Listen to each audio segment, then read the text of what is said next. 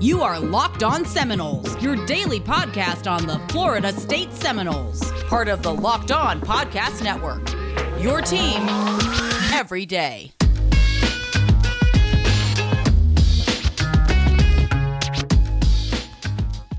Ladies and gentlemen, welcome to Locked On Seminoles, your favorite podcast hosted by your favorite fans. I'm Max, and with me in the co pilot seat, I've got Dave. David, how are we doing on this lovely Monday morning? Tuesday, as our good. listeners are listening, but you know, Monday for us. Yeah, feels like a feels like a Monday today, but you know, back here in Seminole Nation, uh, feeling the spirit here. If one more person says someone's got a case of the Mondays, I'm just going to lose it. oh man, no, I I feel that, folks. We're trying something new today. We are actually recording this uh, bright and early Monday morning. Typically, we like to record um, in the evenings, but we have a few different things going on that makes that hard today. Uh, if you are interested at all in the West Coast football, I'm going to record with them, I think, tonight, and I'll be featured on the Wednesday episode of Locked On Chargers talking about Asante Samuel Jr. So that's taking up my night tonight. Um, yeah, but hey, you can never talk about Asante enough. But I think today we are going to go away from talking about reality sports, which is what we talked about mostly yesterday. And David, we had a we had a ton of stuff to talk about yesterday. Sure but did. today I think we decided like let's get a little more theoretical, a little more conceptual, play a couple games, you know, and really do what we get to do with this platform of like showing y'all it's never too early to talk about football. So, we've got a big year coming up.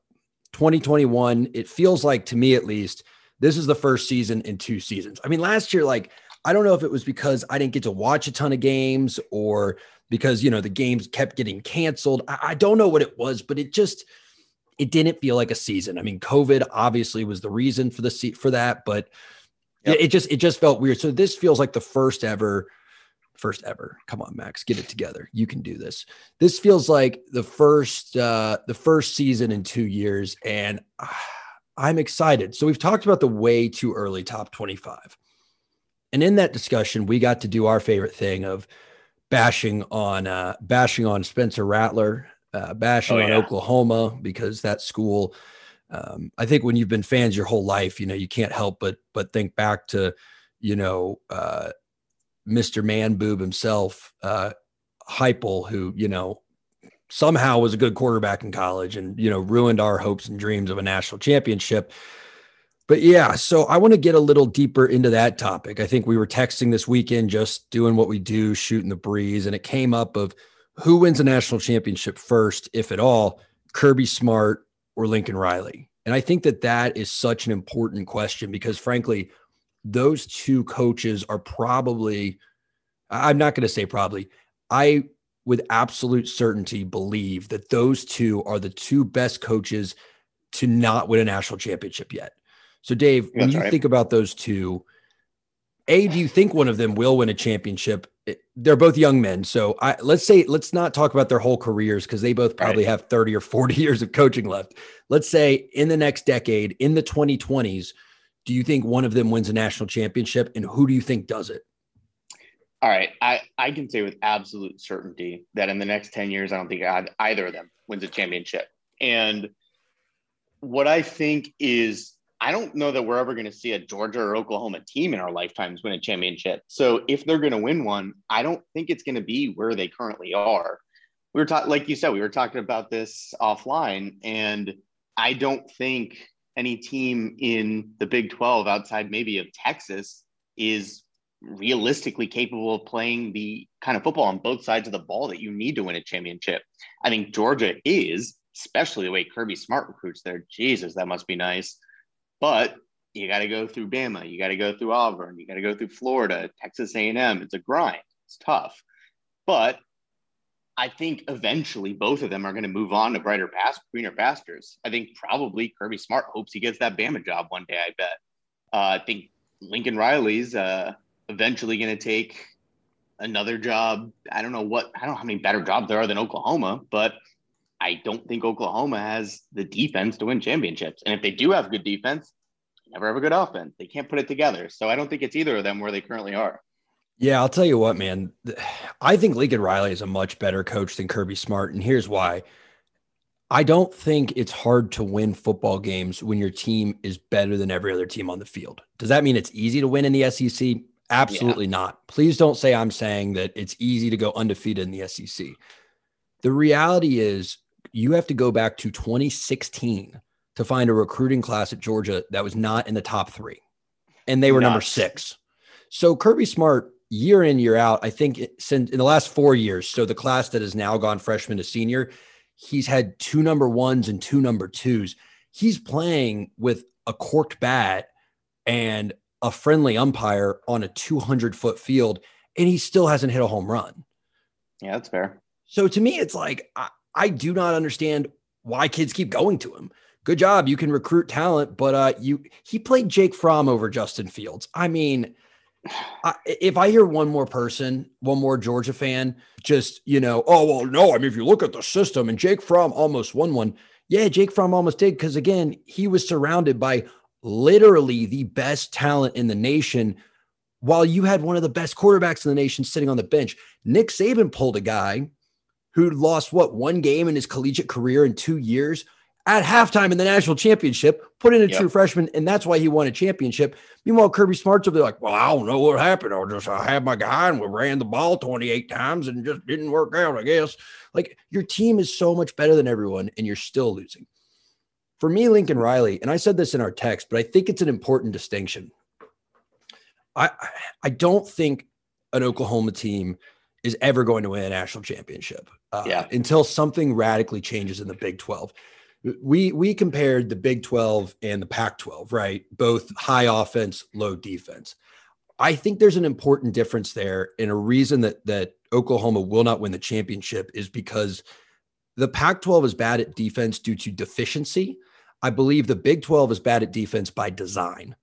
Yeah. What do you mean by that, Max? Well, here's what I mean. I think there are so many teams in the Big 12, whether even the not great ones, right? West Virginia, Texas Tech, uh, Iowa State, they're pretty good this year, but you know, even when they weren't that great, all the way up to the big boys with Texas, with Oklahoma, Oklahoma State in there, they have these explosive offenses. I mean, these are teams that can put up even their lower teams can put up 40, 50, 60 points a game. So if you try to build a team around power and build a strongly defensive team and try to recruit those kids, you run a risk. And that risk is one of those teams, when you have to play 12 of those, well, I guess 10 conference games a year, one of those teams is going to get hot, get early. You're going to get down 21 to zero. And if your offense isn't designed to catch up, you're going to end up dropping a regular season game. The Big 12 does not have the get out jail free card the SEC does. So you have to plan for an undefeated season most years. Now, I guess they've lost one and gone to the playoff, but you don't get two. So to have an undefeated season there, I think you have to build the type of offense that doesn't lend you to being able to recruit or manage a good defense. The SEC, they don't have that problem. You're seeing the spread concepts come. You're seeing Ole Miss get better at offense. You're seeing even Alabama. I mean, Alabama always scores a ton but it hasn't been the DNA of that conference for as long as it has been in the Big 12. So I think when you have to play one game of the best SEC style versus the best Big 12 style, the SEC is always going to win that one game. The problem is, I think even if Alabama had to play 10 Big 12 teams with six or seven of those having electric offenses all year, they're going to get caught sleeping one game. So it just, I just think you have a different type of team you have to build to be successful in the Big 12 which does not lend itself to success against the best of the other conferences on the national stage.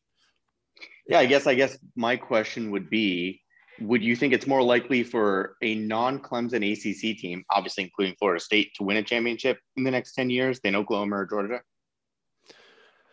Oh man, I think that's a puzzling question. And before I answer it, I want to talk about something else puzzling. Uh, I just took my car to Jiffy Lube like a week ago, and they decided I don't even know. I don't know if they didn't check everything or what. Got home last night from Sarasota and uh, my headlight was out, just, just completely done. So Perfect. I've got to replace a headlight now. And fortunately, I don't have to drive down to the auto parts store, wait in line with my mask on my face, like hoping that they have the right headlight and I don't have to look. And you play that weird game at the auto parts store where, like, if you're a dude, you have to kind of pretend like you know exactly what you're looking for and you don't want to ask for help, but you need help because I don't know what kind of headline I need. Well, instead, I hop I can hop over to rockauto.com. It's 9:30 right now. That's the next thing I'm going to do. I'm just going to go down to Jeep, go down to Compass, go down to 2014. They're going to have my headlight there. I'm going to order it. It'll be cheap, it'll get here fast, and it'll be the right part the first time. I'll be able to replace my headlight probably by the end of the week and we'll be all set. So if you have something small or even something big you need to do to your car, go to rockauto.com and tell them locked on sent you. I think that's an interesting question. So so hit me with it one more time. Do I think Clemson wins? So a non a non AC non Clemson ACC mm-hmm. team is more likely to win a championship in the next ten years than Oklahoma or Georgia. We're talking in this decade, right? Yep. No, no, I think. Well, I mean, look, the fan in me wants to say Florida State. Um. If we're talking this decade, uh, I'd take that bet. Yeah, no, I would. I think I think if it's going to be anyone, sorry, rest of the conference, it's going to be us. Uh, Mack Brown is not probably going to stick around at UNC for much longer. I mean, that's the only other team I can think of that has a chance. I don't know if he'll be there long enough to build the kind of program you need. Because, like, we talk about this all the time you don't win a national championship with your ones against their ones, right? Yeah. You win a national championship by having your twos be better than their twos and your threes be just as good as their twos. Like depth is, especially in college where it's not a 53 man roster, it's a what, 75, 85 man roster? 85, yeah. 85. That depth is so important. You may not notice it at the skill positions, but offensive linemen get hurt all the time. I mean, how many like I would love to see a stat on what is the average number of plays you go through without someone in the trenches laying on the ground. And I don't mean being out for the game, but at least getting injured. I don't think North Carolina will ever have the recruiting base to develop, you know, eight or nine great offensive linemen and a great quarterback and great skill positions and a great defense. Uh, I think Miami, you know, I'm just kidding. Um, I'm, just, I'm, just, joking with you guys. It's, it's Monday. I like to have a sense of humor. I, you know, it's it would come down to us. And do we win a national championship in the next? We'll call it nine years, ten years. That's tough. Um, after I've now talked for two minutes without answering your question, let me give you a definitive answer. I think it is a higher likelihood that a non Clemson ACC team wins than Georgia or Oklahoma. Because again, I, am with you, buddy. I don't believe in either of those teams. I mean, I think yep. you put it perfectly. If you were Rip Van Winkle and you slept for 25 years and you woke up and just got to see the records, like, oh, they won 11 games, they won 13 games, but oh, no championship. Oh, they won their their side of the conference. Oh, they lost in the championship oh, they finally won the conference. Oh, they lost in the national championship. You know, like you'd be like, oh, well, I guess Mark Richt is still being Mark Richt. you know, right. like, wait, who the heck's this Kirby Smart guy? I just like again, most people build him up for his recruiting. To me, that's a huge negative. It, not a negative that's bad. I, folks, I will trade his recruiting classes for our recruiting classes any day of the week and twice on Sunday. But he's not having top five recruiting classes, right? He's literally has the best players in the country going on going to his team every single year. And he has great seasons but again no ring. And you know uh, it's just i don't know man. That's uh, gosh. Okay so that's my bet. Uh, non-acc team more likely to win than georgia but hey we'll find out. I mean we get to play georgia in what three years? Four years Yep. Oh, that's going to be fun. Dude, our schedule in the coming years is ridiculous with like Bama, LSU, Georgia. Yeah, we, we walked through it the other day on the pod and we were kind of just looking at it and we're like, dude, how did we get ourselves into this mess? I'm trying to pull it up right now. I think we play them in 25. No, we play Alabama in 25. So when do we play Georgia? 27? Dude, I just I I've I've said this before. So, so yeah, 27 and 28. I, I'm sorry if I sound repetitive, but why on earth are we playing Alabama? It and Bobby Bowden mentality, man. Anyone, anytime, anywhere. I don't know that that's the best idea right now, but I like the idea of it generally. Get back no, to the good old days. I feel that, but at the same time, like if we went out, we'll get to see either Bama or the team that beat Bama. You know what I mean? Like that's it's that simple. So I don't I don't think we should to use a phrase from my mother's like weird southern dialects. I consider that borrowing trouble. You know, we're not getting into trouble, but we're certainly setting ourselves up to have some trouble. Like well, it's it's a it's a lose lose. Go ahead. Here's go ahead. my question. Here's my question. So, do we benefit from the same SEC bias where, like, if we lose to Bama, that's a quality loss, which is basically a win? That's how that works in the SEC, right? You know, I, I'm I'm trying to look it up for our viewers, so I sound a little bit informed.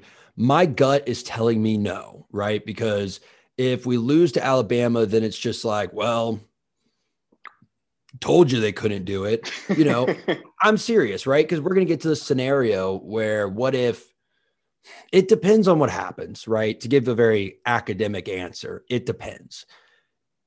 If you have one of those weird situations where, let's say, Florida has three losses, right? And one of them is to us, and let's say they have two losses, right? They have us, and then they drop another one.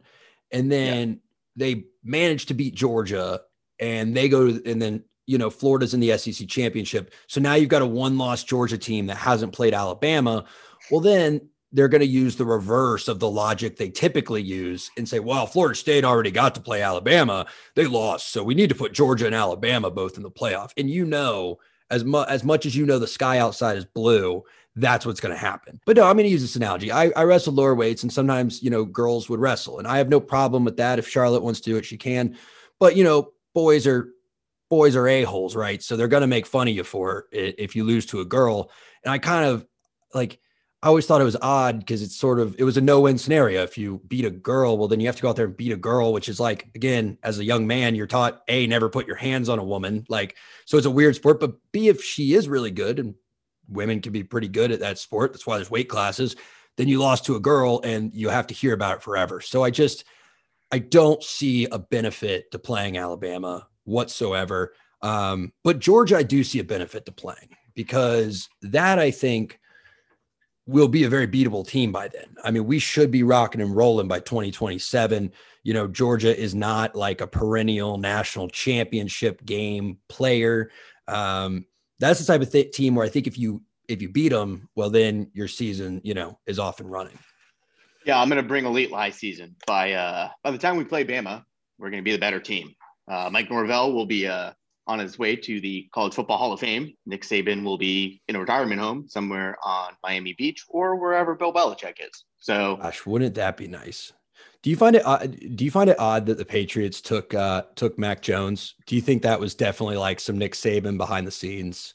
You gotta think that that was a phone call that took place, right? Like, and here's my thing: I'm a Patriots fan. I'm a Tom Brady fan first, but I'm still a Patriots fan, being a masshole. And of course, it bothers me that every time the Patriots make a draft pick, everyone goes, "Oh my god, that was so genius!" Like, could Mac Jones end up being good? Yeah, but you've heard me on this podcast and for months uh, throughout the season saying I don't think Mac Jones is good. I think everyone around him is better than everyone else on the other side. I think you could have played quarterback for Bama and had a pretty decent stat line last year.